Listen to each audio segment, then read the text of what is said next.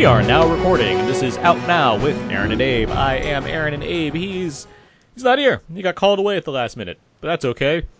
Um, we'll just we'll just see what we can do. I mean, I, it might just be because there are too many scary clowns in this week's movie. Uh, we'll we'll see. Maybe maybe that's why maybe, maybe that's the reason. You know what? I might he might even try to edit that out since he's editing this week. So I'm just gonna pepper in the phrase "scary clowns" or "why Abe's not here" throughout the main review, so he he'll be forced not to be able to edit it. Regardless, out Now is a film podcast where Abe and I normally discuss new movies weekly. We cover some various movie topics, jump into a mostly spoiler-free review, then jump back to other film movie topics. This is episode 357. 357. Yeah. And this week we're talking Dumbo, the flying elephant. Tim Burton's Dumbo, the reimagining of 1941's Dumbo. And joining me today to talk Dumbo, we have from Endor Express, powered by a magic feather, it's David, yeah? Hello, hello. And from Fast Film Reviews, he's fueled by peanuts, it's Mark Hobin. Hi, everyone. Are you fueled by peanuts? you, you just put in the hose, and you get the right amount, you get the diesel peanuts, and you're good. Okay. It, it adds up to me. How are the two of you doing today? Doing good. Oh, very well. Good. Glad to have you both back here. Glad to have you on as always. Let's get into it. Let's talk about Dumbo in a little while. Before we do that, let's get to some show notes. Uh, let's see. First up, our commentary track for The Matrix is up on iTunes now. Why The Matrix, you say? Well, as the day of this recording, it is the 20th anniversary of The Matrix. That's right. 20 years ago today, 10 Things I Hate About You opened in theaters on the same day as The Matrix. That's true. And yeah, we have a fun commentary track. Me, Brandon Peters, and Scott Mendelson all talked about the film. It was a lot of fun. You can find that up on iTunes. Speaking of which, you can go to iTunes, search for our podcast. You can find just that commentary there, and also give us a rating and review. That'd be great. You can spend a little bit of time uh, telling us what you think of the show in star and written form. So thank you in advance for that. Uh, what else? Last week we had, excuse me, last week we had a couple of episodes focused on us. We had our main uh, film review for it, as well as a bonus episode where Abe and I were able to kind of dig, dig a little further into it. Uh, those are also on iTunes, but yeah, that was a lot of fun. We had a lot of fun talking about us, as well as the movie Us. And yeah, what? Right. Yeah, what else? I see what you did there. Yeah, it just happens. Um, let's see. Actually, Mark, this might interest you. The summer gamble is coming. It is coming soon. We're, al- we're almost at Avengers Endgame, which will be, of course, the start of the summer gamble. Uh, so keep that in mind, because yeah, uh, Abe and I, as well as many regular guests, are all going to participate as far as trying to predict what are going to be the biggest grossing films of the summer, and that's always a lot of fun. And um, you know what? A little news on my it- end. It starts there earlier every year, it seems. I mean, presumably this will be the last time for a while until the next like Avengers mega event that has to open a week earlier, so they can ideally get the highest grossing worldwide box office opening of all time record. but uh, until that point, we'll just assume that everything goes back to like May second or whatever it is next year. Um, I got a little news on my end I want to share as well.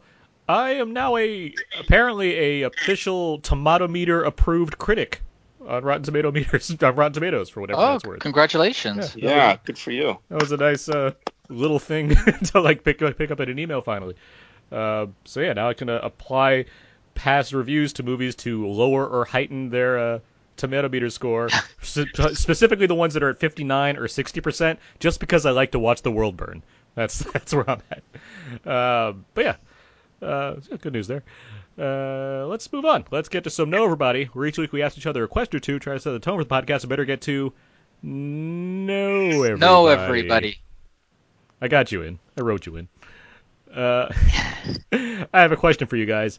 What's your favorite circus attraction? What do you like to see at the circus? Hmm. I, I Hmm. like the acrobats. The that would be my favorite. Yeah. Yeah, it's been ages since I've actually been to the circus, but I guess the modern circus is now Cirque du Soleil, right? So yeah, it's all about the acrobats and the, all the things that we physically cannot do because we are not in shape, That's the reason? or we haven't had the training, maybe. Yes, But- something tells me even if I was in complete tip-top shape, I don't, still don't think I could like do somersaults in the air and things like that. Like hold your partner by like their nose with your thumb or something like that or whatever.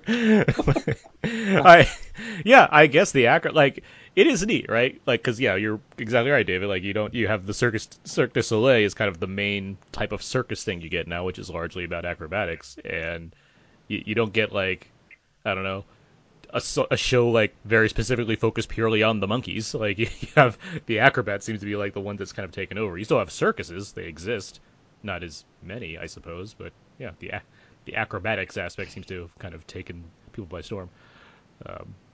Because yeah, it is a, it is a weird talent to like see be unfold, especially in Cirque with Cirque du Soleil. You got so many different types of shows and what have you.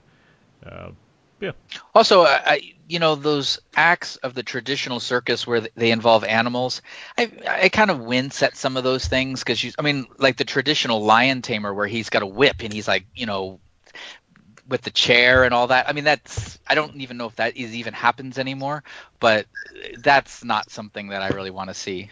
So yeah, I can understand that.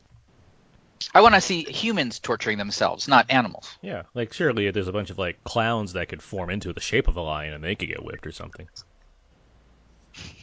right. no, is that is that, is that a no to that one? Is that okay? no to clown whipping. Got it. Um, all right. That out of the way, that's how you play. No, everybody. No, everybody. That was good. Really delayed. like I like it. Um, let's move on now. Let's get down now. Quickies. TM. Thank you. This each week at Out Now Fair, and we talk about one with with with that's quickies. TM. All right. But- Let's start with you, Mark. What what else have you seen recently?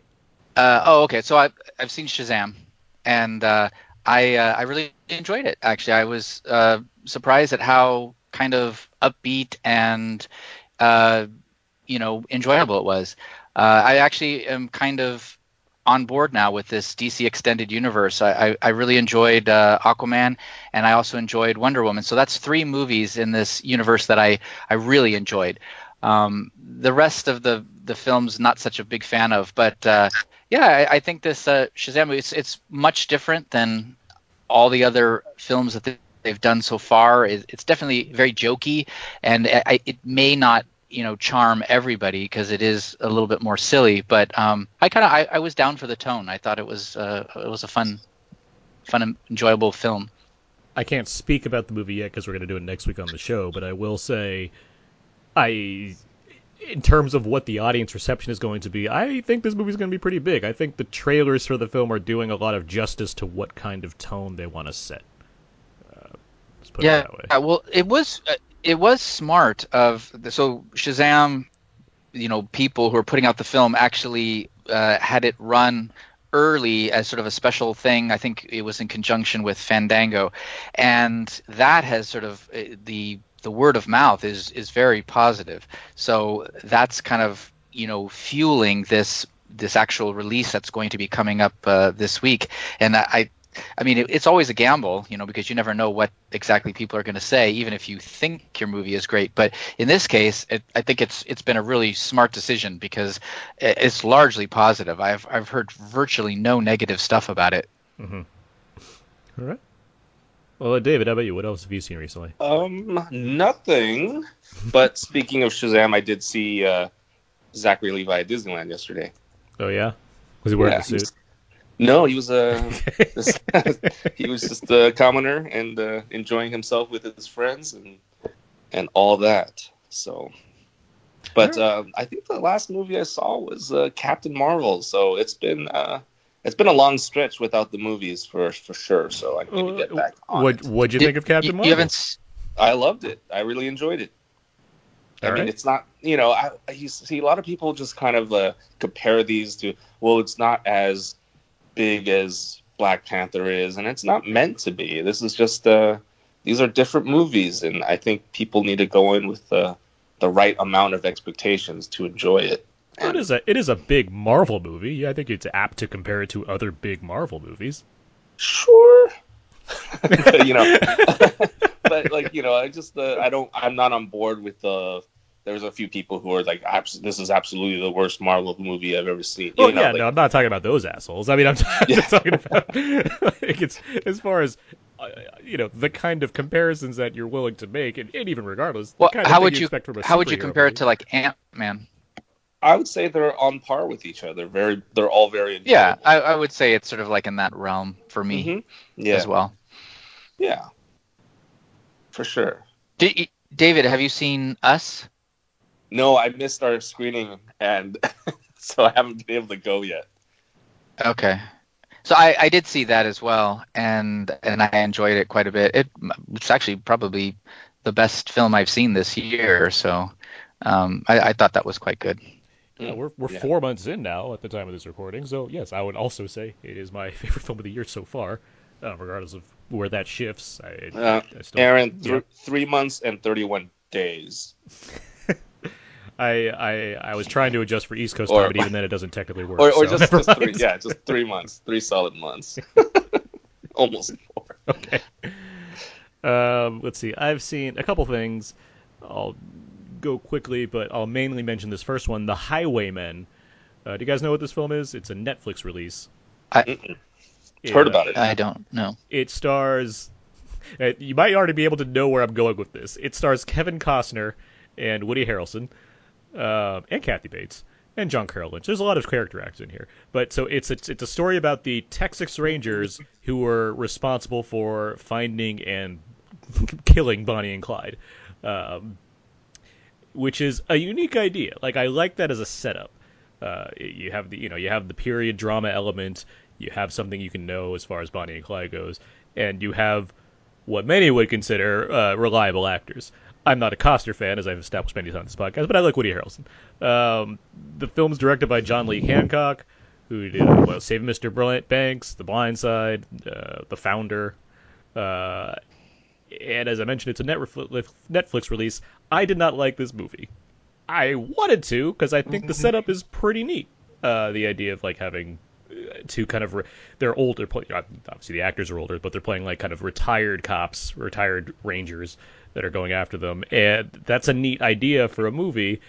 Especially when you think about Bonnie and Clyde, and you think, well, that story it always kind of gives them this kind of folksy angle as far as like, yeah, they rob banks and they, you know, shoot people in the face, but they're having fun, right? Like, so this one's like, what if, what if we approach this from an angle where it's not fun to be following around two murderers that drive across the country uh, robbing people, and that's what the movie goes for. The problem is it's just very ponderous. The movie's over two hours, and there's not much to take away from it beyond, hey, we're old and we're doing this job, and it's unfortunate. Uh, I, there's some stuff to like as far as like you know the design and what have you, and like Woody Harrelson's always fun. I think Costner, and regardless of my thoughts on Costner, he is doing like this grizzled old man accent throughout the movie, which was just like okay, like okay, we're really trying to beat into this character. But I just I wasn't big on it. Uh, yeah, The Highwaymen. Uh, I also watched Dumbo, the original. Uh, I think I'll I think we can get into that more when we when we talk about the the new film. Um, and I Mhm. watched and I watched Pee Wee's Big Adventure for the first time in a long time. Uh, Tim Burton's first theatrical film, um, which is just a lot of fun. I, I, you Yeah. guys, are you guys fans That- of Pee Wee's Big Adventure? I, I am. I, I actually that's a film that's really grown on me over the years. I, I think when I first watched it, I was a little bit like, "What is this?" Because there's just there's not a whole lot of story, and, and you just have to wrap your and you know at, when I first watched it, it was I mean was at the time, so uh, I wasn't real familiar with Pee Wee Herman and that whole like his character that he had, he was doing. Um, so it, it's sort of a, something to wrap your head around. But you know now, I mean, after years and years, you're sort of you know you know that, and and I it's just kind of fun. It's just it's a real kind of it's it's it doesn't you know try to aim for the fences. It just gives you this little sort of quirky kind of uh, adventure, and it's it's kind of neat the way that it it it does kind of keep things very simple. Yeah, it it does, and it has a lot of a lot of what Burton would do more in his films, including Danny Elfman going wild, and his, his scoring for Pee Wee's Big Adventure is so much fun. But it has like it has two big sequences that I just I, I just crack up at always, and one is the tequila scene at the bar with the bikers. I think it's just hilarious. and others towards the Mhm. end when there's like the movie version of Pee Wee's Big Adventure and like Oh, James, right. James Brolin is playing Pee Wee Herman. it's just it's really Right. funny. the way they reimagine it. Yeah, re- and it also has it has one of my favorite sequences in any uh, Tim Burton movie where he's in the uh, the truck with Large Marge uh-huh. and she's telling this ghost story. And I won't spoil it, but there's a there's a moment in the part of the story where she turns to him and there's this moment and it's just so unexpected. it's really fun. Yeah. So yeah, Pee Wee's Big Adventure holds up quite well. so it's a lot of fun. Uh, all right, that's on our quickies. Tim, Thank you. Let's move on now. Let's get to our trailer talk, where we talk about one of the newest movie trailers of the week, what we thought of it, what have you. Uh, this week we're talking Toy Story 4, the fourth Toy Story film. Yes, uh, this movie's been in production for it seems like a while, and it's finally hitting theaters in June. It still has Tom Hanks and Tim Allen. Uh, it returns Annie Potts' Bo Peep to the mix, and I'm sure all the other toys are back in town again. Uh, David, nice nod to uh, the old old posters. David, what are your what are your thoughts on this Toy Story 4? Where, where do you think this is going with this trailer? so there there there's there's a lot of things going in my brain when I first watched it and when I first heard about it. The the question was like you know bringing Bo Peep back. I was like okay that's pretty cool. You're acknowledging something that has most people probably forgot about and Since she was just written off in the third film, was like, yeah, Bo's gone. What about that? Huh? you know, you know, Andy's not going to keep her around in his chest while uh, going to college and stuff like that or high school. But uh, you know, so bringing her back is cool. How they are making her kind of this action hero now makes me feel a little weird. Not that I don't mind women being empowered and strong and these kinds of characters, but you know, when you're a figure that is you're supposed to be a lamp, first of all, it just doesn't i don't know it doesn't that doesn't gel with me. So i'm curious how they're going to handle that and i hope they have a pretty good excuse or you know someone who's been living in a collectible shop for so long maybe they maybe they get rewired i guess. And i guess buzz lightyear is a pretty good example of that who used to be a toy soldier or space ranger Mhm. and now he's Space acknowledging that he's a toy Mhm. so i guess we're acknowledging that toys can change personalities and personas. But it looks it looks fun overall, and a lot of I've been talking to a lot of people. They've been saying, "Well, the third one was such a great ending. I hate this. I, you know, it's just the ca- cash grab." And for me, I don't think I, I think the third one was the best opening for more stories. He gave them away to another a little girl that can that has a better imagination than he did, than Andy did. So you know, why not have more stories? So I don't mind a fourth one, but I'm curious. the the whole thought of uh, building your own toy out of a spork and yarn and and play-doh or something like that that that brings in some other questions that I am not comfortable talking about yet. but I don't know. But it looks it looks fun and marionettes are always super scary and I'm glad that they're kind of like super bad guys in this movie or whatever they are. I don't know. So I'm excited. I'll watch it. Mark, what are your thoughts on the trailer for uh, Toy Story 4? I mean, I'm open to it because I love all three of the Toy Story films. So I, you know, am interested in these characters and and it was a little hard for me to figure out exactly it looks like the plot is pretty complex i mean there's something like you said the uh, is it sporky or or for, forky which is It's this like called Forky, yeah. He's a spork, but he's called Forky. yes. Right, and then so this is this little created thing that the girl has done, and then I, I it looks like he gets lost or something, and then uh, Woody goes out to find him, and then I, perhaps the rest of the group then go out to find Woody. So obviously, you know, they're going to get to go out into the real world. It's a road trip movie. I mean, they could do anything with that. So it, it's kind of like you know, it's a blank slate as far as where the story is going to take you. Um, but uh, yeah, I mean, I, I'm I'm open to it. I mean, if if it's not, I would be surprised if it's like terrible. Uh, if it's if it's less than, you know, less than the, the third one or the second or even the first, then I, I that wouldn't surprise me because it, it, so far they've they've really been hitting it out of the park with this series. But I mean, as long as it's you know an enjoyable uh, romp, I, I, am there for it, and uh, I, I think these characters are so beloved. I can't imagine that it, it's not going to do well. Yeah, I, I, I largely agree with everything you guys have said. As far as if you're making it, to, it seems like of the franchises, I think Pixar would be. It'd be weird for them to like miss with their one of their marquee names, like Toy Story. It seems like this is one where it's like you want to put all your effort into making sure this works, or else why do it? That said, you could say that about even then. I mean, Finding Dory and Incredibles 2 and some of the other, less so, I guess, the Cars films, but those ones are like they made billions. I mean, they, they, they certainly did their job, right. how much people like those movies. That said, I like both of them quite a bit, even if it's not as much as the first ones. Uh, but yeah, Toy Story 4 it's hard to think that like this series would suddenly like go screaming downhill. It seems like if it's yeah, if it's just a fun romp, that's kind of probably still going to be really enjoyable and accessible. Um, I am also with David as far as my biggest concern being the nature of what it means to become a toy. as far as having a spork and you put eyes and a mouth on it and it's alive now. I want to. I'm so fascinated by the mechanics of this and where that goes, and if that's explored at all. in the um right. But I I guess maybe it's a matter of like a child or a person putting some kind of like soul into this thing beyond just applying an aesthetic right. to it, right? Well, what, right. What about so, toys?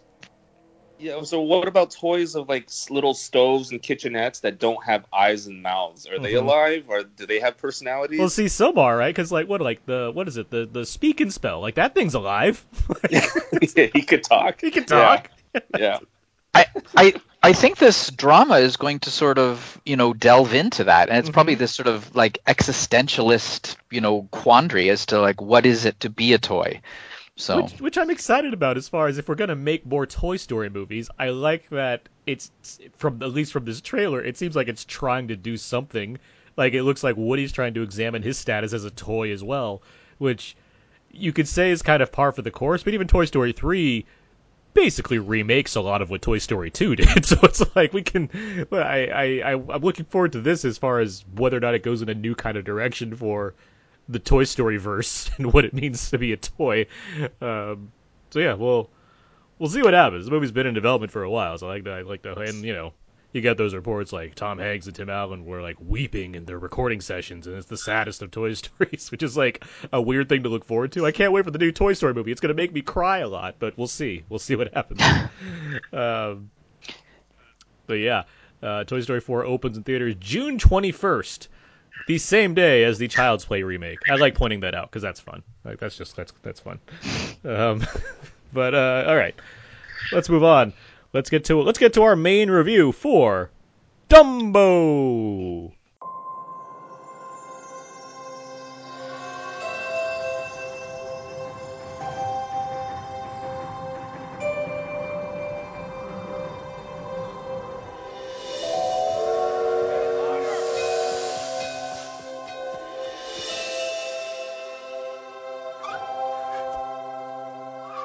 Welcome, baby Dumbo.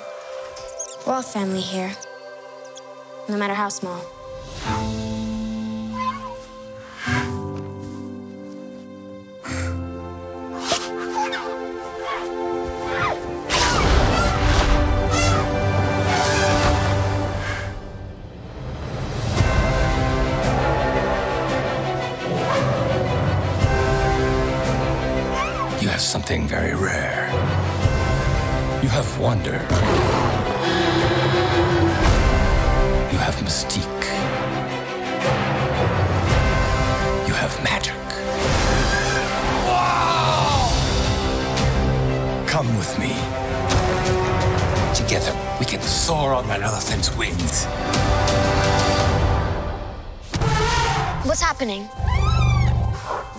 Where are they taking her? Take Dumbo back inside. But she's his mom. Do something.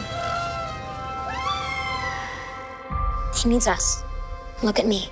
We're gonna bring your mama home.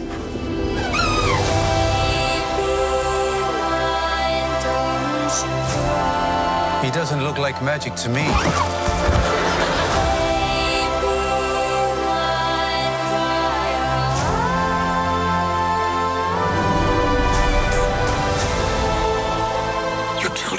To believe in them.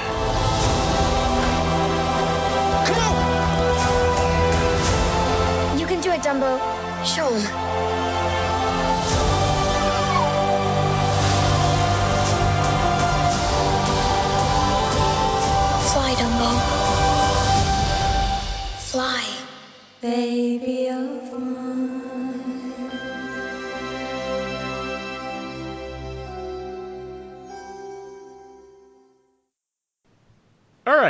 That should have been some of the trailer for Dumbo.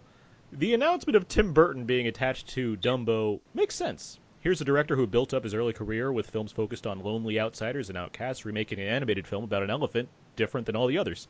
Add to that the chance to put in yet another take on strange circus centric visuals, and you have the latest feature from the imagination of one very influential filmmaker. Fortunately, this new Dumbo Laz has more of an original story to tell after summing up the main beats of the original 64 minute film. But was it enough to make this endeavor worthwhile? Even with the likes of Colin Farrell, Michael Keaton, Eva Green, and Danny DeVito, David, wh- where are you with Dumbo the animated feature, and what do you think of this film?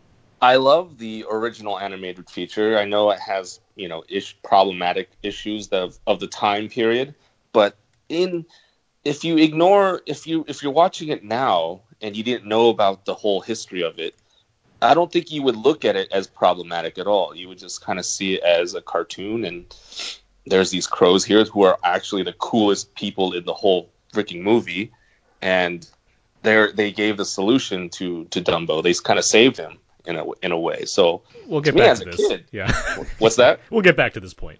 I, I don't I don't disagree with you, although I have thoughts on that. But go on. Right, right, right. But you know, coming from as an outsider who doesn't understand anything of of history, like you know, when I watched it, it was just like, hey, they they solved his problems. They kind of uh, they were the cool people, and and and so anyway, I I loved it. It's charming. It's super short, very simple, super cute, and I for this movie, this Tim Burton version, it's just it's two it's like two and a half hours and.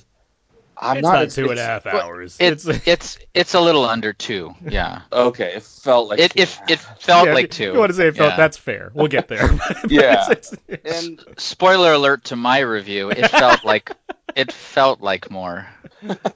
so and then the what, what the beauty of the original film is that you have this cute little elephant who doesn't doesn't speak and he meets Timothy Mouse who does all the talking for him and helps him along the way. And Tim Burton's version we have all these humans that are just worrying about themselves, dealing with their own problems. We have the, the, stereotypical dad who can't talk to his kids for reasons. We have the emotionless children because reasons of uh, being a Disney movie. I guess one parent has to go. Uh, there's so much going. We have a, a, a villain, kind of a villain, who is more of a cartoon caricature than most cartoon villains are, and then you just have Dumbo waffling through all of this and not really being the the reason why anything is happening. It, I mean, it, he is the reason, but you know, you're not. You're just watching this cruel act over and over. And how many times do we have to get him ripped apart from his mom? it's like I was like, "Geez, we're doing this again." Uh, uh, and so overall, this movie just kind of it. It's not that it's horrible. It's it's just kind of meddling, but it never really rises up to the charm and the intelligence and the the wit of the original animated motion picture. And I think because he just kind of stuffed it with too many human problems and not enough of the elephant problems. All right. And yeah. Well, Mark, where, same question. What are your do you, what are your opinions on the the, the animated feature, and then what do you think of this new one? Yeah, so I, I, I love the original animated film. I think it's joyous and uplifting. Um, and this is not. And it, it, it I first of all, I, I did not care for this film. I actually uh, really, I actually think it's pretty horrible. Uh, one of the things that, I mean, it's, you've taken this original sort of movie about uh, a character that it was all about him finding what made him different and then you know exploiting that difference and making it a strength and you know making everyone uh, around him see like how great he truly was but and as David mentioned, this isn't even really about Dumbo. This is about a bunch of humans who have a circus, and then another guy, uh, Michael Keaton, who has a rival uh, amusement park called Dreamland, and his wanting to take Dumbo from this other circus and you know exploit him for his own purposes. So it really doesn't have a lot. I mean, Dumbo is part of the story, but he's more of a side character. It's really about these rival circuses. And it's just so depressing. I mean, there's I really couldn't say any of the humans were good. Uh, the uh, characters, uh, the, the, children in particular, are like dead behind the eyes. Mm-hmm. I, I I I don't know why they were cast. I mean, I don't. There's nothing. You'd think that the children might be the one characters that could rise above it because they're cute and and they can sort of have a sense of innocence, but they don't. I mean, they're just sort of like sad. Um, eh, but the whole production is sad. So I, I am going to blame Tim Burton for this. I, I, I don't really, I don't blame the actors because you know, I, I I think that they're they're doing what they've been instructed to do but aside from the fact that it's not even told from the the the character of Dumbo, it, it's almost as if Tim Burton hates the original because he throws out everything that made it good. There's a there's a part in the original where uh, the mother spanks an unruly child with her trunk, and that's what gets her labeled as the mad elephant. That's gone. Uh, there's a part where she rocks Dumbo to sleep in her trunk like a baby. It's a beautiful scene. That's gone. Timothy Q. Mouse, his streetwise but supportive confidant. There's a part where there is a little mouse, but it doesn't talk or anything. It just kind of runs by. It's not a. It's it not an intrinsic part of the story. It has a costume, yeah, but that's gone. Um, I mean, and Timothy Q. Mouse was a very important part of the original film.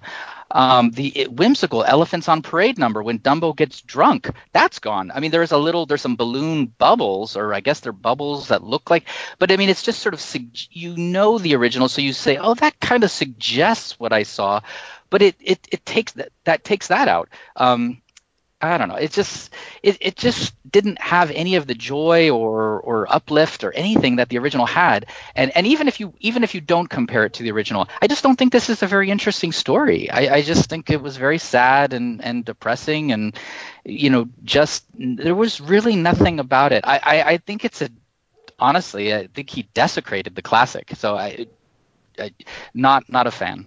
Yeah. Oh, t- to bring go back to what you were saying, the you know the whole um, animal, you know, they were talking the animal cruelty thing. There was this character in the beginning of the movie who was just abnormally mean, you know, just to mm-hmm. to prove a point about, you know, hey, don't be this guy. And it just kind of like the comeuppance of it just happens so soon, and it's just a throwaway character almost, and uh, it just kind of it's so cringy. Uh, the the way things happen in this movie and reasons, but I'll let I'll let Aaron uh, talk about his side of it. So I I mentioned I watched Dumbo. Actually, there was one. Well, let me go. Let me go. Let me go. I, I, I mentioned I just watched Dumbo for the first yeah, time in a in a while. I haven't seen Dumbo in many many years, so I decided I'd watch it before seeing the remake.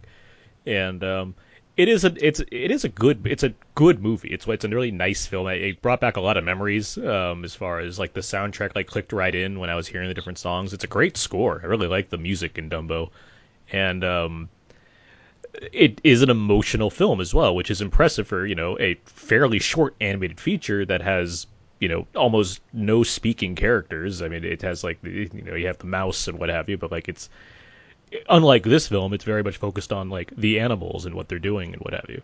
This film, it's uh, yeah, I got to replicate a lot of what you're saying. I think there are some interesting things and choices going on here. I just don't think the film knows how to handle them properly to make for a better experience. The the film it ideally like some like it sums up the original film in the first like third of the movie by basically allowing right. Dumbo to fly 30 minutes in which I think is a, if you're going to remake this movie, I think that is a proper approach because then you're like, okay, now there's some kind of reason for this to exist beyond just being a cash grab. It's like, okay, we have a chance to tell a, a, another story here to kind of round this out and give the character give something to do for this as opposed to just being a shot for shot remake of Dumbo.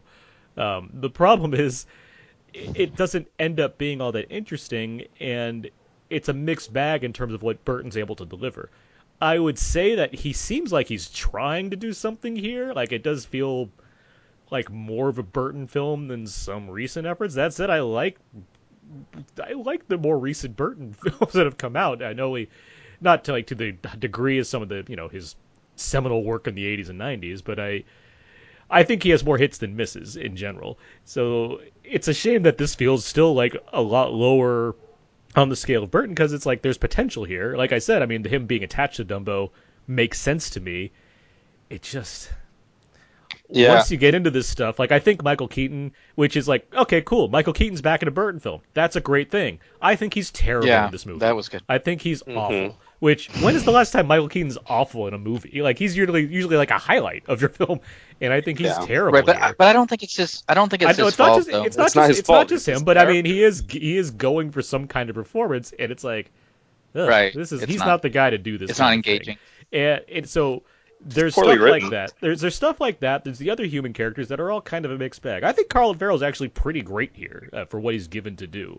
I don't, it's not going to be like this highlight role of Colin Farrell's career, but I do think what he has to work with, it's like okay, he's a he's a disabled veteran who has two kids and his whole life's been turned upside down because his wife died and like his the circus he grew up with is like in shambles, and so like him dealing with all that kind of stuff, it's like okay, there's there's stuff to work with You know, here. All right, but yeah, his kids are kind the- of like a blank slate. I couldn't ever figure out their names. The whole movie, I'm just like, oh yeah, he has two kids. I don't know who they are. Like there's it's just stuff Wasn't like there that. something mm-hmm. similar in Christopher Ro- Christopher Robin? Yeah, that's that's was what I was gonna hit at. The the weird thing about these re- these Disney for the most part is like each of them seem to emphasize how like sad and disturbed all the characters are. Yeah. like even like Mary Poppins Returns, which I quite liked, it still focuses on like Ben Whishaw's character being a widower who's trying to deal with work and family. like it's it's this Yeah. weird. But the other the other weird common theme is they're all this and Christopher Robin especially. They're so muted. Like the colors are so like da- mm-hmm. they're so drab. They are. Like this, especially for a Burton movie, this feels so drab throughout it. Like the color's so washed out and saturated. Like it's weird. Like by you get an epilogue at the end of this movie involving the, a circus, and it's suddenly like alive with color. And I'm thinking, where was that movie this whole time? I Yeah. I guess thematically, I understand what you're trying to do, but this is a movie about a circus. Like it should be fun. It should be fun to and you're and you're Tim Burton. It should be a fun thing to look at. Like it should be neat and visually inventive. And there's certainly a lot of effort. I mean, this movie cost a whopping 170 million dollars. Like the production design's there, but I wouldn't say I want to like watch this movie again because of the visuals because it's so like dour the entire time. Hey, Aaron. Uh, I think funny. the color is dour, but I, I think that the production, it's like what you see is good. Like I think they envisioned uh, Dumbo well. Yeah, no, Like, I, I'll say, yeah. As far as it's good. visual effects go, the Dumbo design is fantastic. Like, I think it, it, you don't, you, I stopped thinking about how it's a CG elephant. Like, I'm like, okay, they just got an elephant here. Like, it's flying around. Good for him. Like, it looks great. Right. David, what were you gonna say? That's- I, I was uh, about the color and everything. We were talking about the ending. It comes alive. What's funny is that they used that clip in the trailer to Yeah, entice right. you to go into the movie. yes, I thought that too. It's like, yeah, they have certain shots of an overhead. It's like, yeah, that's from the trailer. It's like they're really trying to fool you with what kind of movie you're watching. But no, my- like, Mark, yeah. Mark, yeah, I don't disagree. Like, yes, the like the work's there to like make it a a good looking movie as far as yeah, we built all the we built some stuff here. We have a great elephant design for our supporting character Dumbo the elephant. Uh, there's there's a lot of that. It's just the whole mood of this film feels like a gritty character drama when it's like this is Dumbo. Like the sad part should be involving the elephant, and you've already reduced him to being like on the side so we can deal with Colin Farrell and Danny DeVito. Danny DeVito's fine in this, by the way. Like he's he's whatever. I think like, he's a highlight. I would like to offer you a drink, but uh, all out of bourbon, not, and cognac and scotch.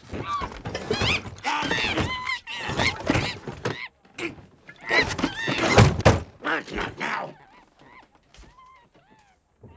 Is that a monkey in your desk? Just for emergencies. He, yeah, I yeah, I'd put him on the higher end of the. He was probably my favorite characters. too. Yeah. because I like DeVito, and it's like we don't get to see DeVito very much these days. Like he's just so it's like, oh, this is fun. He's a little It's always spitfire. he's Like, in Always Sunny.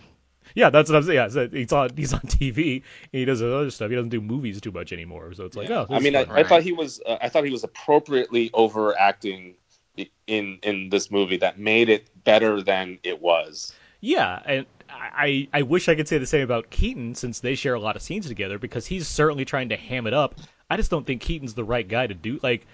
I I don't know how many people are going to roll their eyes if I say this, but Johnny Depp seems like a guy that could have nailed this. You know, a Well, I, I think the part was originally written for him, I believe. I and wouldn't be because surprised. of Yeah. recent events, he, they they recast it. I, I that's my understanding.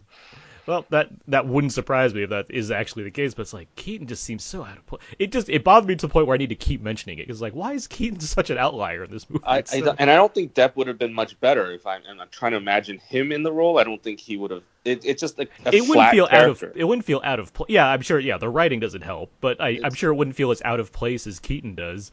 Like, Yeah. it just, it just sticks out.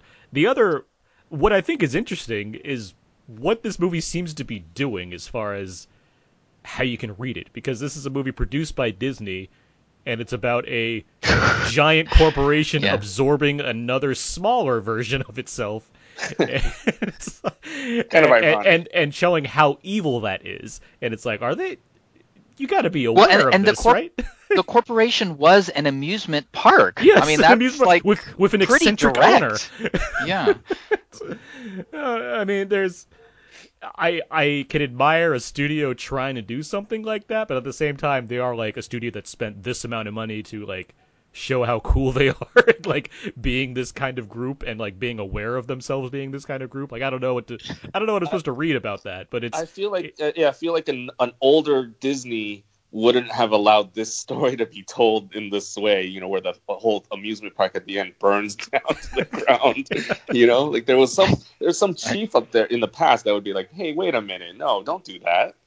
But it's a, uh, it's a weird it's a weird thing to read. It's like wait, so they must know, like you can't release this movie and not know that this is a part of it. So it's like so they're they're cool about that, but like what is that trying to say? Like I don't I don't know what that is.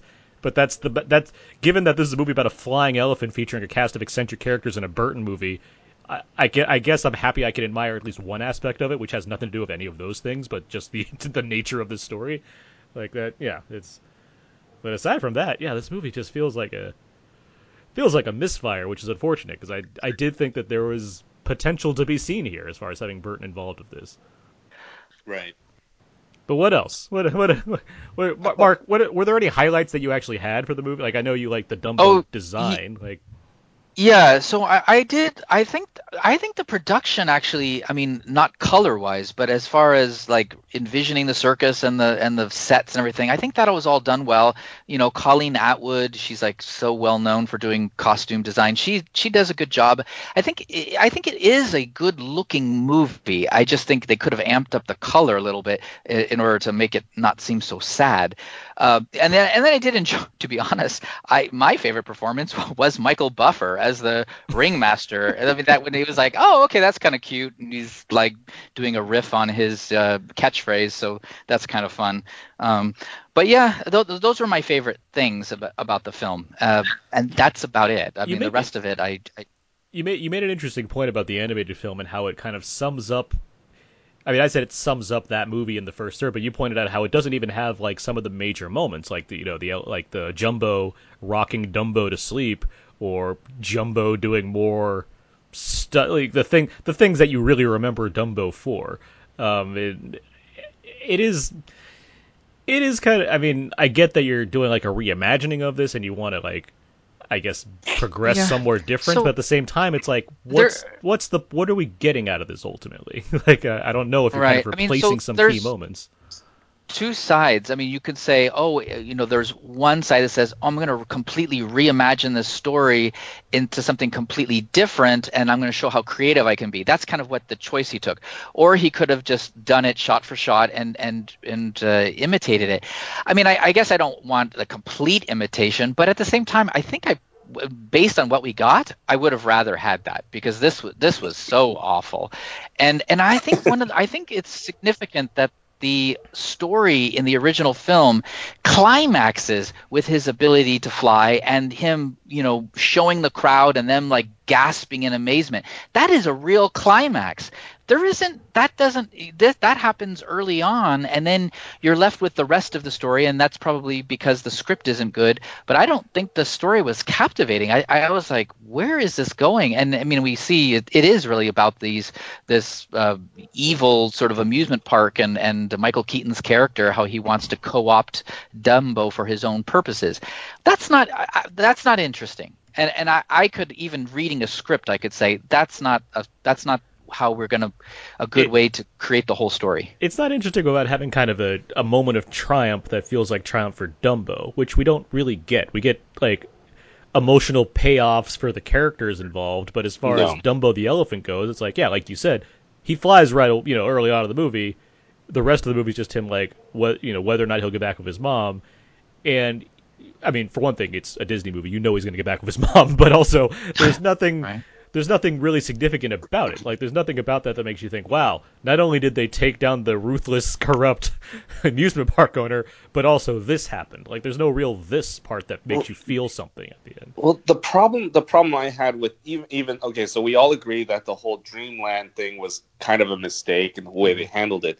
Mm-hmm. But even then, all he had to do, all Michael Keaton's character had to do was um, Let the elephant okay. see his mom. Yeah, yeah. You know, and, right. and, bring a net to his um his, his trophy girlfriend or whatever. You know, like keep your people protected, and everyone's happy, and then you get your theme park and your highlight. And so it's just kind of stupid. Like yeah, they they they sacrifice like reasonable character traits to like emphasize the the gross nature of who this person is. Like it's like you could easily do these things and it right. would solve everybody's problems. Dreamland would be a continued success and Max yeah. Medici would be like, "Hey, I'm a great ringmaster again," or whatever. He'd probably still fire off all the circus, but still, at least the star attractions would get what they need to kind of not want to revolt against him. So it's right, and it, you, have to, you have to really power if... that. You have to power the theme of like you know being a presumably self-made millionaire is bad, and being right. a being an being you know caring about an elephant is good. like those are the sides you have to take. I mean, it would it would have been more interesting had uh, you know we we saw at the end if Medici had hired all of you know Dreamland's ex employees and into his super circus, you know. But we don't even we don't get that it's not that clear. He's, he's, just a little family circus guy. He gets he gets his axe. That's you know that's right. what matters. Like he's not gonna it, hire. It, it's he's not gonna like hire Dreamland stormtroopers to be guarding his circus. it's almost kind of like they wrote it backwards. Like okay, well, he's he's gonna lose everything, so we have to go back and make him more hateable. You know, it's almost. Mm-hmm.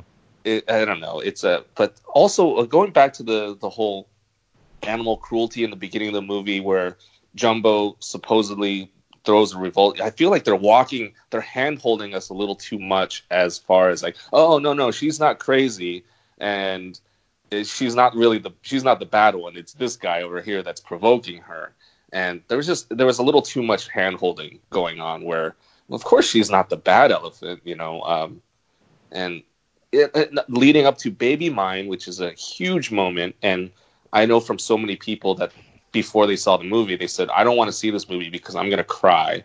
And watching this movie, there was no, there was no crying about. going yeah. on. Yeah. yeah. It was just a throwaway uh, side act ukulele song, and she he goes and says hi, and it's not it's not meaningful at all. It's not impactful. No. Not, well, that's a that's a point but, I think we're all dancing around too. There's not much heart in this movie. Like there's, I mean, there's effort, sure, and people showed up, and the you know the designs are there, and everyone should you know did their job. But as far as you know, some kind of backing heart to kind of get your emotions right. brewing, I don't think any of that's present. I don't think there's anything there to connect you to this in the same way that people are still connected to Dumbo, you know, 70, 80 years later. Yeah, and it's it couldn't be more clear than when at the end of the movie, everyone, all the circus performers, like, we came back to say goodbye one last time, but they never had any moment with him earlier in the film to make that reason, that ending, emotional at all. And it's just, it's just so stupid. I can't, I can't understand how this was made with so many problems. Mark, you to say something? Oh well, I mean, so I think one of the most famous songs from the original film is "When I See an Elephant Fly," which is sung by the Crows, and they do sort of incorporate some of the lyrics about you know uh, I've seen a house Yeah. fly and but Your you favorite know character you don't says get those. yeah. But you don't get the song. I mean, and I real I, I didn't expect to see the crows. I, I figured that would Oh, be yeah, that'd be- excised, you know. Yeah. Mhm. But I I don't know. They could have. I mean, they could have reclaimed those characters too, and, and still done something to in, in today's you know. But I don't know. Whatever. I, it, they just sort of threw some of the lines in there. I think they acknowledge. Oh yeah, that's kind of a, a witty song, you know, and it's kind of fun, and people do still enjoy the song. But you know, we we don't want to do the characters, so we're just going to throw some of the lines out there, and you're like, okay, you're reminding me of this this this song that I like, but you you didn't sing it. So it was I don't know. Um, Yeah. I said I was going to say something about the crows. Yeah, watching the original Dumbo, I was wor- I was curious, you know, getting up to that point. I was curious of like, am I going to see it the way that some people see it now, or am I going to see it just as like an addition that, you know, what it's trying for what it's trying to do? And I can say I don't think it's necessarily overblown. I do think the specific depiction going on is like, okay, yeah, I can get the. I can get the questionable takes on how you're utilizing these characters, but David, you're not wrong. Also, as far as you know, the the original Dumbo is full of bullies and people that are making fun of Dumbo, and these are characters that are like, yeah, this guy's cool. Like he, he flies, great. like what what's wrong with that?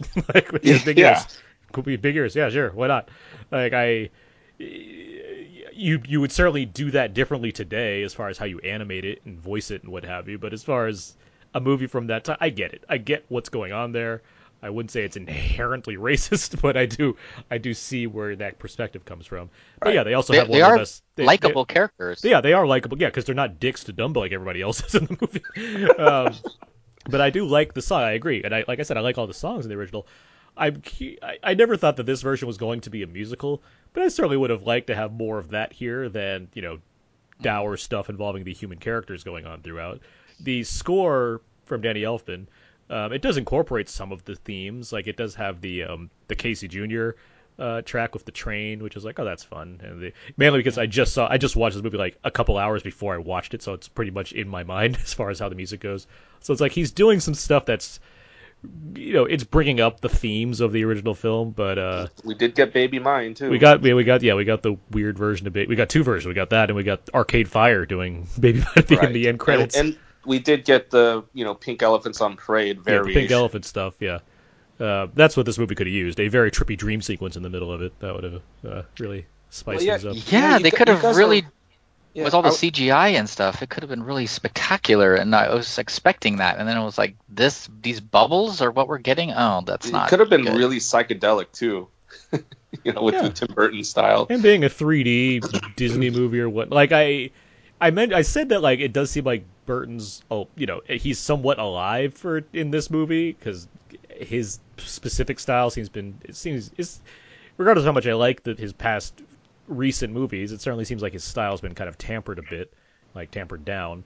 This one, it does feel like he's there, but it feels like there could have been a lot more. Like this is better than Alice in Wonderland to me. I like which is movie I it's my least favorite Tim Burton movie, but like it's yeah. There's more that he could have like done to really bring out like this is a Tim Burton movie. Like yes, having a trippy uh, psychedelic sequence involving uh, dreams and elephants, or doing I don't know, doing more of that mouse, or uh, just bringing in the songs, or what, bringing in the songs in a in a weird way where it's like I guess we're singing now, and they kind of like have an attitude about it. Like I don't know, like any number of things to kind of counterweigh the sad corporate story being told in this film.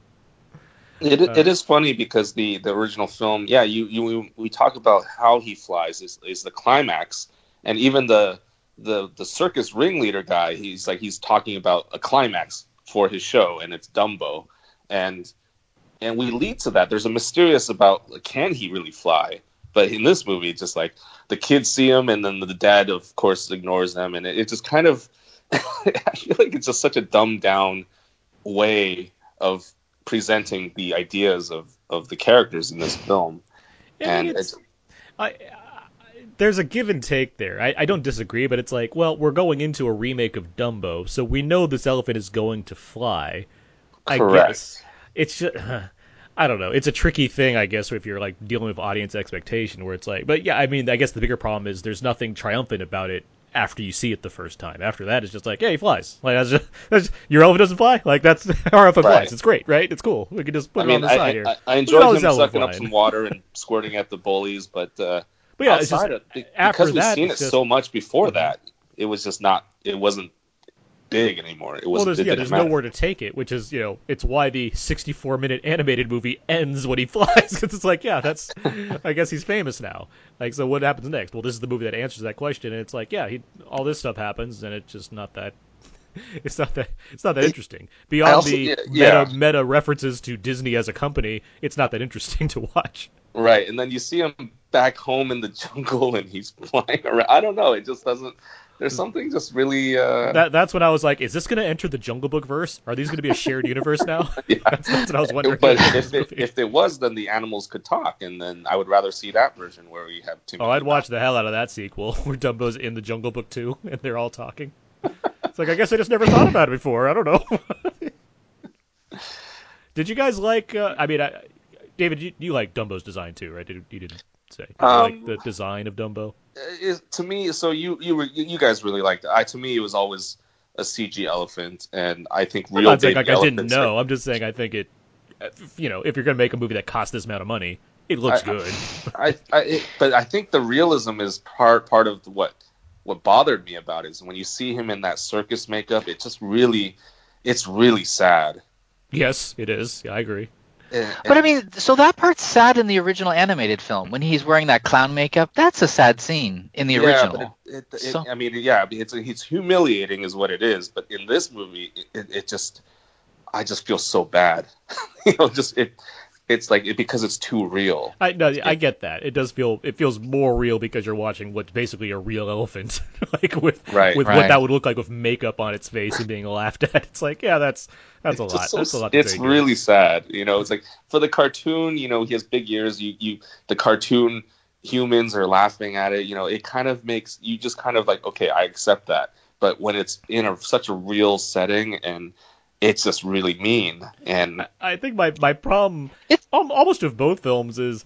Why is this so strange for people? He has big ears. What's the problem? I don't understand why, why is everyone so e- It's automatically against it. yeah, it's super cute. Who like who looks at this like because they're saying things like freak and like whatever and they're calling him Dumbo for God's sakes and it's like what did, he has ears what's wrong with ears like of the Yeah. of the weird mutations or whatever to Yeah. have having There's- bigger ears is the problem Yeah, there's bunny rabbits with huge ears. Yeah, because- and- There's a scene too with Danny DeVito when the uh, elephant is born, and he's like, "Ugh, we got a bad elephant. The baby's born. And it looks awful." And it's like, it looks cute. It- I- I- Exactly what I'm saying to you. What you guys are saying is, Mhm. it, it, it, I, it's a little hard to figure out why people really would be, react against this thing. That's so like it's so horrific. especially DeVito you know four foot two DeVito who has like strong men and, and like mermaids in his Exactly. circus and like the baby the elephant's point. the thing that gets his like last degree It's like I can't. Yeah. believe- I gotta Yeah, run. A, think I you'd gotta run a show make- now with this adorable elephant. How am I gonna do that? What a what a nonsense creature. Might as well got a squirrel. Like what what's going on here? and yeah, the whole the whole selling the the mom back and I don't know. It just what does selling the mom back have to do with anything? it's such a weird series of choices that they make. um, you know, and the, the whole thing like, oh, oh, you know, uh, let's he needs less distraction. Let's kill the mom. It, it- there's just so much, just Right. nothing makes sense. Even the here. idea that they were going to kill the mom is like, wow, that really you're going to suggest that? That's like, I don't, I wasn't, I wasn't down for that. I mean, I like the emphasis on like how evil his staff is, where he has one guy who wears elephant skin boots. like that's like what? Uh, it go like if you're making those kind of choices, I just wish they were bigger. I guess I wish they were like, let's just really pronounce this and make it just like, like make it like a cartoon essentially. Make it just just scream at you as far as what a Tim Burton film can do. Like I feel like a a '90s Tim Burton working with mostly practical effects could probably make this movie work really well. Like you could probably really run run away with fantastical production designs and like over the top characters because it all kind of feel like it fits but there's something so clean about this production where it just it doesn't have nothing resonates at the end of it beyond like you know the elephant looks good and DeVito's having fun like there's nothing here that's like yeah we really we needed this Dumbo movie to happen it's just yeah, It just also, kinda- uh, in, the movie, every every the once they're in Dreamland and Dumbo flies and everyone's walking out of the theater really disappointed and pissed. we we only get to see it for five minutes. That's not enough elephant time. It's like, money back. Give me my we- money back. We saw a flying elephant and and they're pissed. You know, it's like that- Yeah, that's- sure. I've seen something that does not exist elsewhere, but I did see enough of it. So zero stars. this show sucked. Where's my give me, Where's Yelp? Let me read this right now. It just yeah, the and the banker. I mean, I love Alan Arkin. He I thought he was kind of a, a Uh, breath of fresh air. That was a fun surprise, man. Because. Alan Arkin, he's an Edward Scissorhands. Like he hasn't been back in a, uh Burton film forever. So like that's fun. I don't know Yeah, what he's was good. doing here. Like he just seems like, hey, what a hot dog. Right. Like that's like his whole role in this movie. yeah, it's like with the, with Danny DeVito's character. It's just so. I mean, he was a breath of fresh air, but he doesn't make any sense. It, it's a he's there just to like deliver a couple lines to Keaton. He's like, oh, I, you know, the money involved in this. Woo. I'm a banker. That's my character. Hey, hot dog. Yeah. Man. Any other thoughts on uh on Dumbo?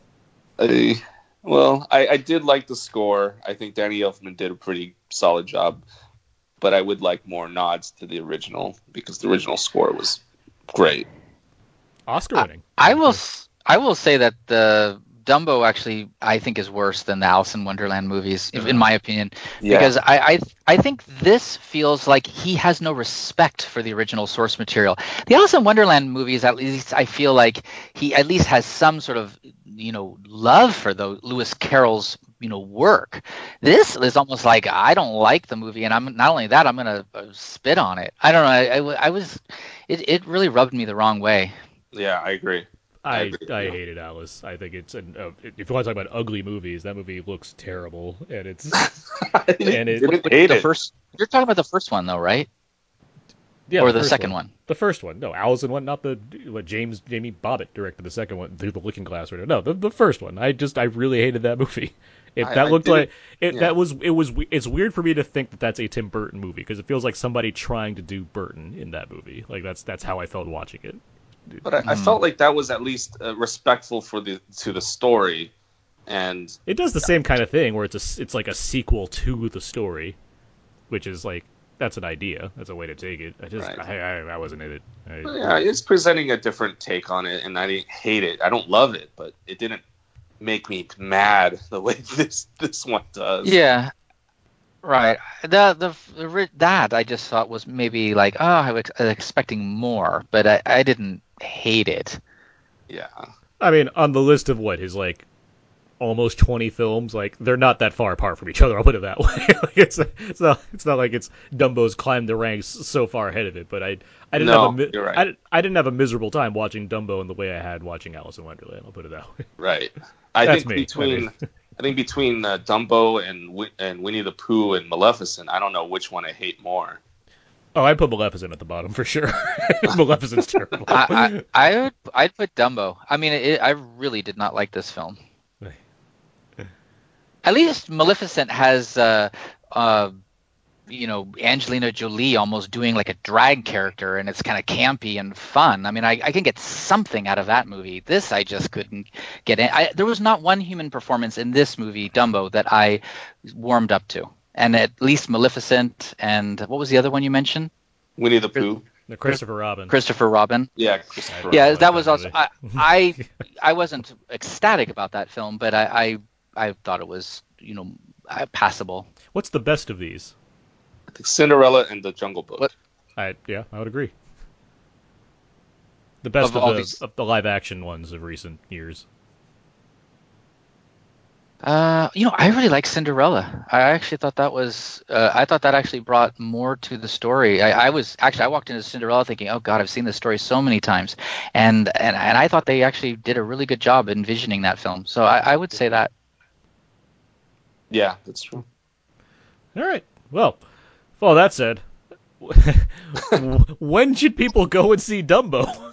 Um, D- David, let's start with you. Oh, wait till Netflix or something. What you mean Disney Plus? Oh yeah, Disney Plus. Yeah, That's- exactly. That's where it'll debut. So, uh, Mark, how about you? Well, you have a skip it right, or just don't Yeah, don't yeah, see it. what- Yeah. Yeah, I mean, I don't. There's no reason. I love this where people say things like, "Oh, it's a horrible movie. I'll wait for Netflix." If it's horrible, you're never gonna. I, I would never watch it. I mean, you know, I mean, I would watch it on Netflix if it's like something that's I don't want to pay a lot of money for, but I may get some enjoyment out of it. But if somebody tells me, "No, it's not a good movie. Wait for Netflix," I'm like, I'm never gonna watch it then because I'm not. I don't want to watch bad movies. But anyway, uh, yeah, I, I, I would skip this. Uh, Rent the original. Rent, rent the original uh, animated classic. I think that's. It'll take an hour. And it's You'll only an save- You'll save so much time. It's it's interesting that that's even considered a feature because I think it's technically it's 64 minutes. It's and 64 I don't minutes, know so what it- a feature. Under 60 is the is the uh, the so-called length of these things. So it, it Oh, just okay. it just meets it thanks to like the opening Oh. credits, which is where you get that, that like 4 minutes right there. Right. All right. Um, well, that's our, oh yeah. I I uh, yeah. The Disney Plus recommendation seems apt uh, for me. I would I would say that's the the place to go um, if you really feel the need to see this movie. I I don't hate it. I just it just it's just lacking magic. I mean, it has admirable qualities. I just think it's lacking something to kind of make it feel like a required uh, movie to to watch when it comes to Disney's cash grabs on these on these uh, live action remakes. Um, okay, well with that out of the way, let's move on now. Let's get to our um. Let's see what uh, what time is it here? It's time for it's time for games.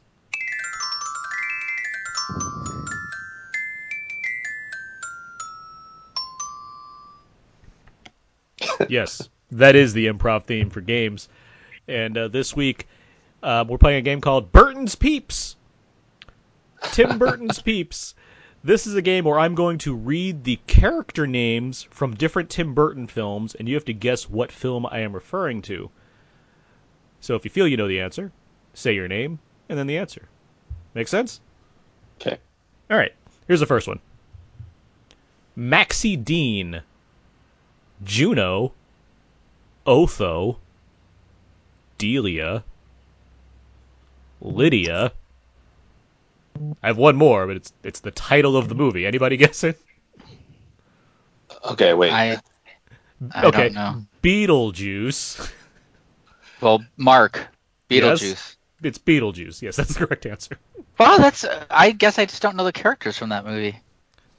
I thought Lydia would at least be a giveaway. All right. Uh, okay, okay. Hmm. I wasn't sure how this game was working for a second. Yeah, it's just the, it's the names of characters in Tim Burton films. Okay, I thought I was at to guess the the actor that played it. So No, no, no. I'm just going to name a series of characters, and that's going to lead up to the movie. okay, All right. Here's the next one.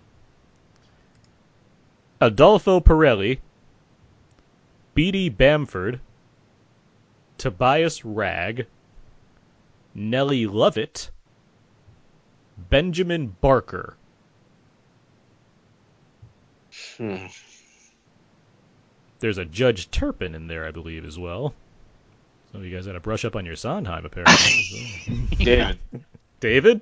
is it the shoot Sweeney Todd? It is Sweeney Todd, yes. All right, here's the next one.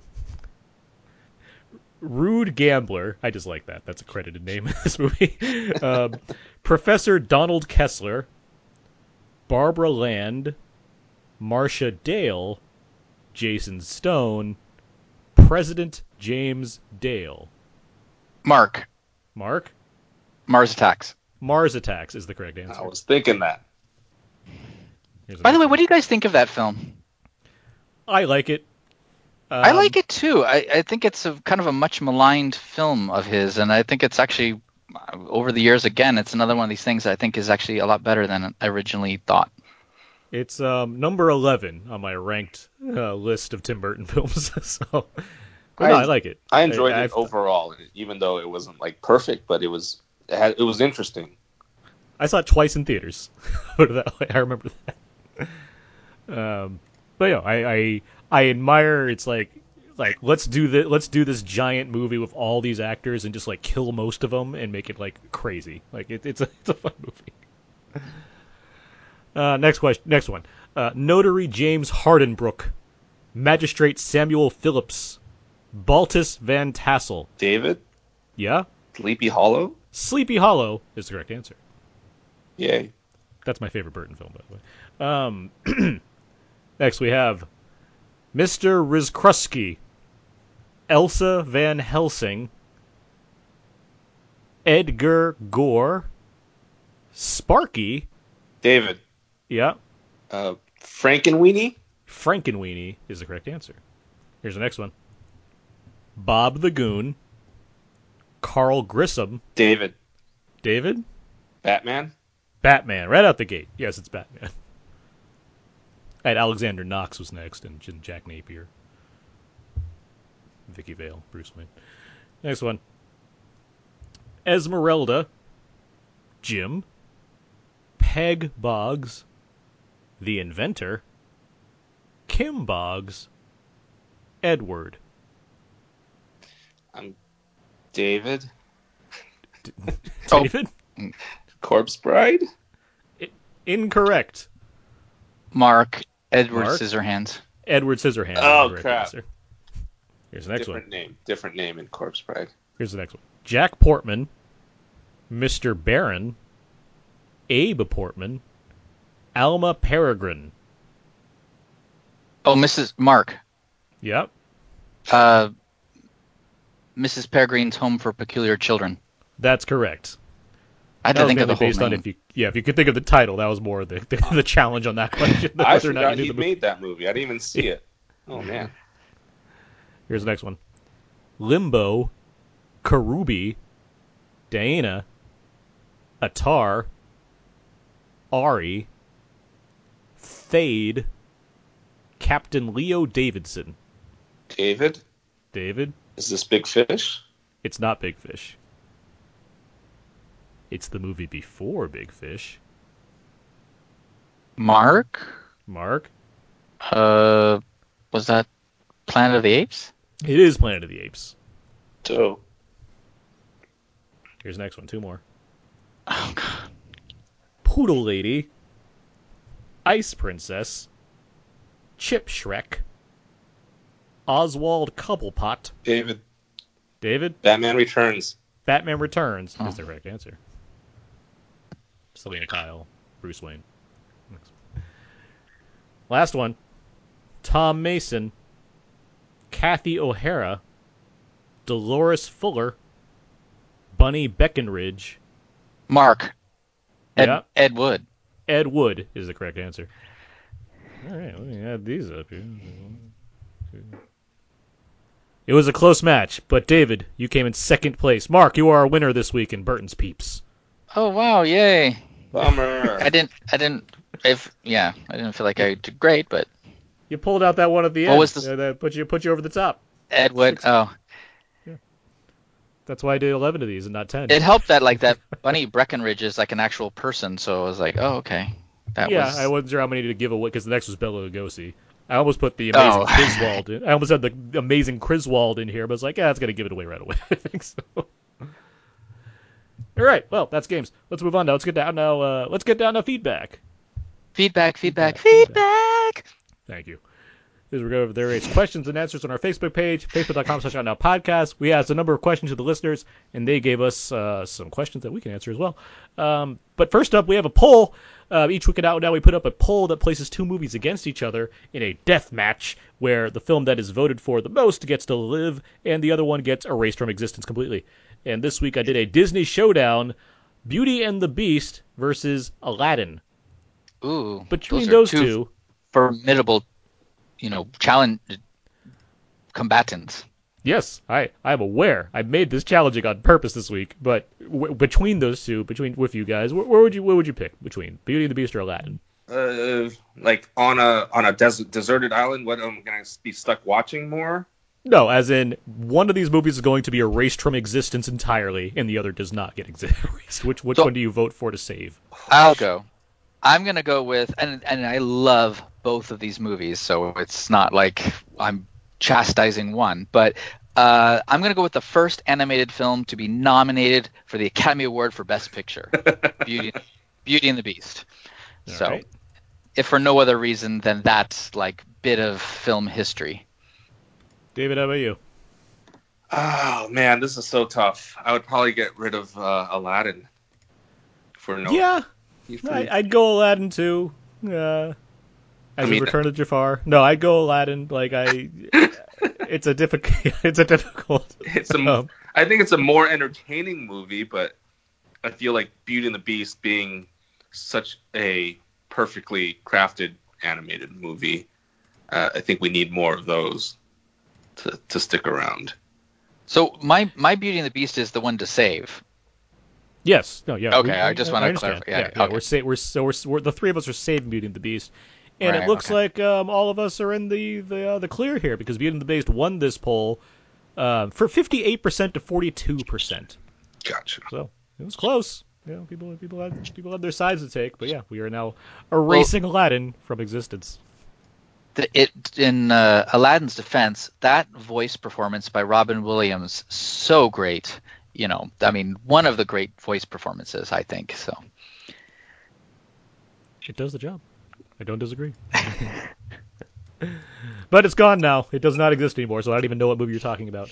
Let's um let's move into feedback now. Let's get into our questions. Um, feel free to lend in your guys' uh, responses as well. First one we have here: What are your favorite films about the circus? Philip writes Batman Forever, my favorite of the early Batman films. Alan has The Greatest Showman and Freaks. Greg has Freaked. Ruben has Freaks and The Greatest Showman.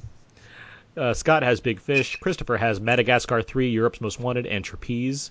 Mike has Batman Forever. Justin has Didn't Think About Batman Forever, but yeah, also Greatest Showman. I loved it. And The Elephant Man. Jeffrey has Indiana Jones and the Last Crusade. Yeah, it counts. Uh, Scott has The Circus from 1928 with Charlie Chaplin. Todd has Freaks, Big Top Pee Wee, and The Circus. And Chris has, as always, Killer Clowns. Ah, that's funny. Well, and I mean, in addition to a lot of the ones that were already said, I'm going to add Trapeze, which is a 1956 mm-hmm. film starring Burt Lancaster, Tony Curtis, and Gina Lollobrigida. It's an enjoyable film. Mm-hmm. trying to think of other big circus movies. Well, no one I said mean, the, uh, no one said the greatest show on earth. I was going to say the Best- much maligned much maligned Best Picture winner. 1952 Best Picture winner. I, I actually I don't hate that film, so No, I don't think it's a bad movie. It's just like I don't know about that being a Best Picture. It's definitely not my least. It's not. it- It's uh, it's sort of famously often chastised as like one of the worst Best Picture winners. I I can think of other worse ones, but what are, what are some worse ones you could think of? well, you know, I don't. No, I don't know. That's. you don't want to play that game? not really. Not- Okay, no problem. Uh, that's like a that's Dave- another show. Yeah, okay. David, did you have any uh, Can you repeat it? circus movies? Just Dumbo. Big top. Yeah, well, Pee-wee. Dumbo, of Yeah, course. Dumbo, Dumbo certainly counts. Yeah. That's Yeah, that's the good one. Speaking of which, what are your favorite films featuring elephants? Christopher writes The Legend of Tarzan, George of the Jungle, and Disney's Tarzan. Philip has Indiana Jones and the Temple of Doom. Greg has The Protector. Justin has Operation Dumbo Drop. Chris has The Party with Peter Sellers. Todd has The Lord of the Rings, Return of the King. Ruben has Water for Elephants. Tammy has Water for Elephants. And Alan has The Jungle Book. There's another scene in Pee Wee's Big Adventure that I just remember that I think made me laugh a ton. It's after it's when Pee Wee's like he's escaping uh, he just gets his bike and he escapes from the film studio and he, he runs outside and around the corner are a blue and red elephant. He just goes ah! and he runs away. Just it's like so random. He just sees two large elephants that are both blue and red. It's just like where did this come from? But uh, that made me laugh. Anyway any favorite movies with elephants? Those were pretty, pretty much it. Uh, you named them all. I, I will shout What the, about- the protector is a great pick with tony jaa because he's all about saving his elephant in that movie but, uh, but yeah mark Yeah. do you- I, I, w- I would say Jungle Book. The animated uh, would be one of my favorites. Yeah. all right Nobody mentioned Operation Dumbo Drop, right? It came up. No, it came up Okay. once Okay. with uh with Ray Liotta and Danny Glover, classic. Nobody mentioned. Nobody mentioned Gus Van Sant's elephant. Yeah, not too many uh elephants in that movie. What about Elephant Man? That got mm, that was up in the circus category. It didn't come up in this one though. Was that a, Those are was two. that movie? those are two rough choices, by the way. circus? Exactly. I think is that I- I- more of a I think it's a- or I mean, sideshow or I think we could use this a little liberally. yeah, Okay. sideshow. And, but it's yeah. a great film. But yeah, very sad. Um, Yeah. Anyway, next question we have: What are your favorite Tim Burton movie performances? Renee has Michael Keaton, Jack Nicholson, Danny DeVito, Michelle Pfeiffer in Batman and Batman Returns. Alan has Winona Ryder in Beetlejuice, Johnny Depp in Sweeney Todd, and Ewan McGregor in Big Fish.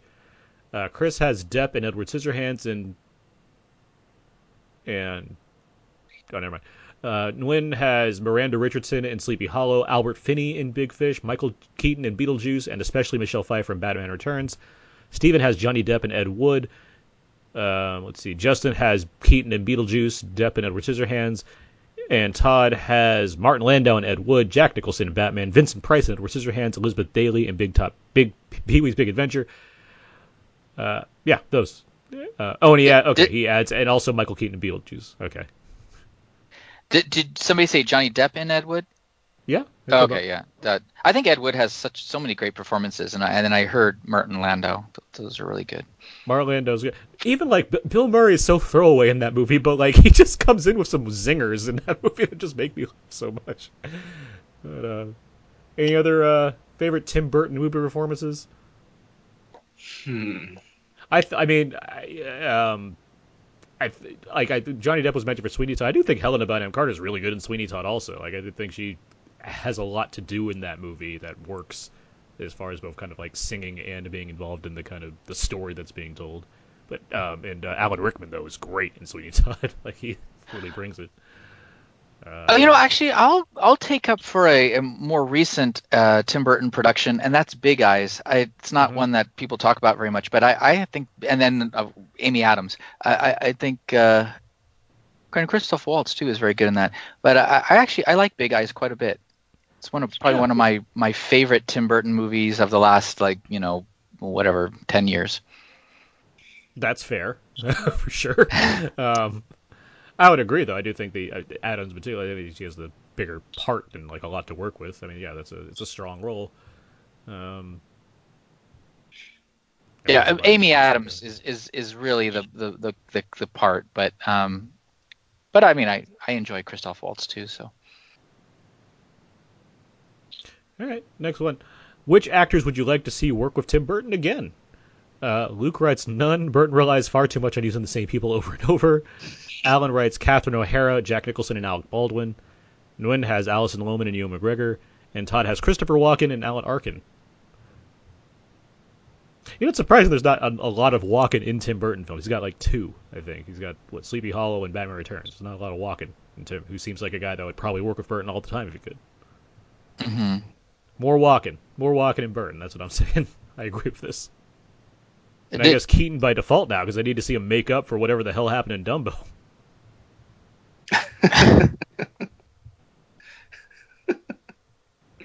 did anybody say uh, Winona Ryder? No. Because she was in she's in Beetlejuice, Edward Scissorhands, and then she did one of the voices in Frankenweenie, and those are some of my favorite Tim Burton movies. So if the next thing she did with him was at that level, I'd be very happy.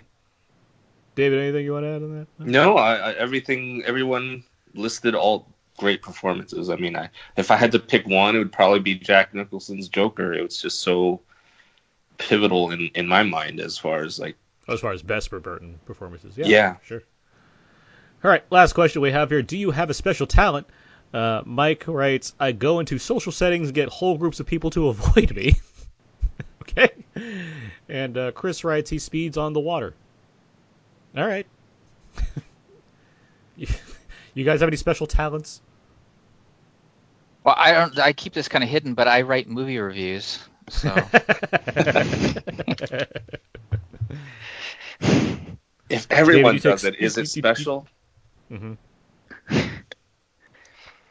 David, you take you take uh, nifty photos, right? That's, that's Yeah, a special talent. Yeah, they're pretty nifty. I don't think it's special though. All right. Good to good to believe in yourself, I guess. I, Um, I could I can name the artists of every number one song from 1955 through I'd say the 90s. it's pretty good. Wow. That's pretty, that's pretty good. That's impressive. All right. Uh, that was on now feedback. Feedback, feedback, feedback. Thank you. Let's start wrapping these up now. Let's uh, let's move into uh, out now presents what's out now. These movies that are coming out on Blu-ray, 4K, DVD, streaming, and all that. Uh, first up on Blu on home release this week, we have uh, and feel free to give a yay or nay to these. as I say them. We have uh, Bumblebee, which I, quite- which I quite liked. thought Bumblebee was quite good. Yeah, I, I did see that. I didn't actually ever write a review for it, but I, I enjoyed that. Let's see, The Mule, the uh, Clint Eastwood film. I didn't get around to seeing this. No one saw The Mule. No one has anything. I saw the mule. I I was not crazy about it. I didn't hate it, but I, I wasn't. I didn't think it was. I, I, I didn't. I wouldn't tell people to go run out and see it. yeah, that's part of why I didn't race out and go see it we're just like, yeah, all right, one of these. Um, Vice. Not a fan. Yeah. Uh, I mean, let's see. It has moments, but uh, I mean, Christian Bale's performance is good, and it, there are some amusing jokes, but I, I wasn't like overall. I wasn't crazy about it. The Man Who Killed Hitler and Then Bigfoot. This is a Sam Elliott film that's much more serious than that title would seem to imply. Um, I've not seen it yet, but I'm certainly interested because he's a man that killed Bigfoot and, and, and Hitler. So that just makes sense. I want to see that. Um, let's see. Nancy Drew and the Hidden Staircase. This movie like just came out in like a few theaters and is now coming out on Blu-ray this week. So you know whatever was going on, Nancy Drew. Like, this is this is the treatment that she got apparently for a movie. um, so yeah, let's see. New to streaming this week, uh, The Highwaymen, which I talked about earlier, was not a fan. That's on Netflix. Also on Netflix, uh, Santa Clarita Diet se- season three.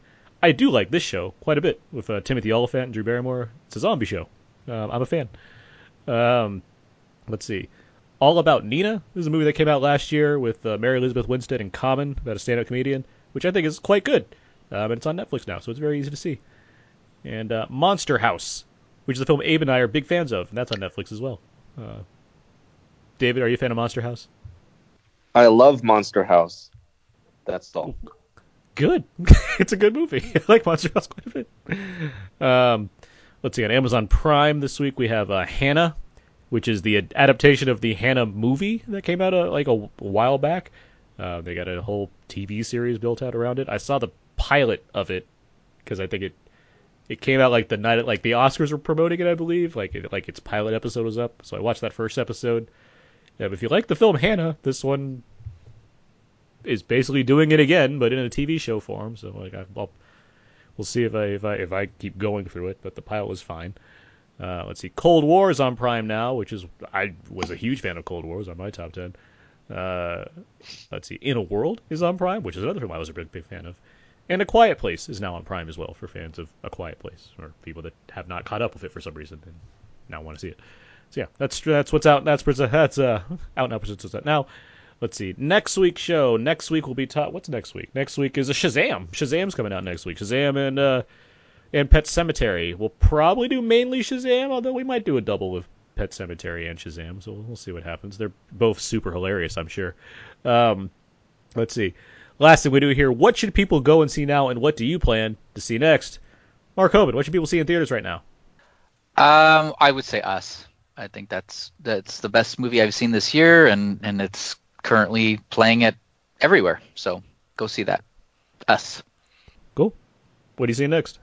Uh, you know, I'm gonna. I, I- it would have been Shazam, but since I've seen that now, I, I'm gonna see uh, Pet Sematary. I'm I'm here, and I was kind of like not feeling it because the there's it's there's another Pet Sematary that came out, I believe, in the 80s, and it's not good. But um, my understanding is this one is good, so I, I'm gonna check it out. You are correct in that that Pet Sematary is not good, but Fred Gwynne is great in that movie. I'll say that much. He's he's great, but the, the rest of it, no. Um, yeah, I'm, I'm looking forward to it too. I've I've heard lots of good things, and well, I, I can't say that Stephen King things have been better recently, mainly because I wasn't a fan of it. I know many people are, but also Dark Tower was terrible, so who cares? So it seems like it's still hit or miss. but uh, we'll see. Uh, David, what should people see in theaters right now? Uh, I'll uh, not Dumbo, but I mean Captain Marvel's still there, and I I need to see Us and Shazam next. All right. Uh, yeah, I'd recommend Us as well. I'd also recommend Apollo 11 if you uh, can see it because it's a, it's a really solid documentary. I, I believe it's still out too, and um tricky, but like if if you can deal with the what's going on in it, Hotel Hotel Mumbai is a good. It's a it's well made. Uh, I'd, I'd be curious to hear more reaction to it because it's a it's a well made movie. It's just it's a tough watch for sure. Um, but yeah, Pet Sematary is what I am seeing next. And uh, with all that said, that's going to do it for this week's episode of Out Now with Aaron and Abe. You can find more of my work on my personal blog, thecodeiszeek.com. All my reviews end up over there. You can also find me on Twitter at AaronsPS4. Mark Hobin, where can people find more of you online? You can find more of my reviews on my personal blog, fastfilmreviews.com, and you can also follow me on Twitter, Mark underscore Hobin. David, yeah, where can people find more of you? I'm on EndorExpress.net, and I'm also on Instagram for uh, at Cohete Boy at C O H E T E B O Y, and also uh, a Tiki account called uh, at Enchanted Tiki Bar. All right. Um, you can find all the other episodes of Out Now With Our Name on iTunes, as well as on Audio Boom, Spotify, and Stitcher. Feel free to email us at outnowpodcast at gmail.com. You can follow us on Facebook, facebook.com slash outnowpodcast, and twitter.com slash outnow underscore podcast.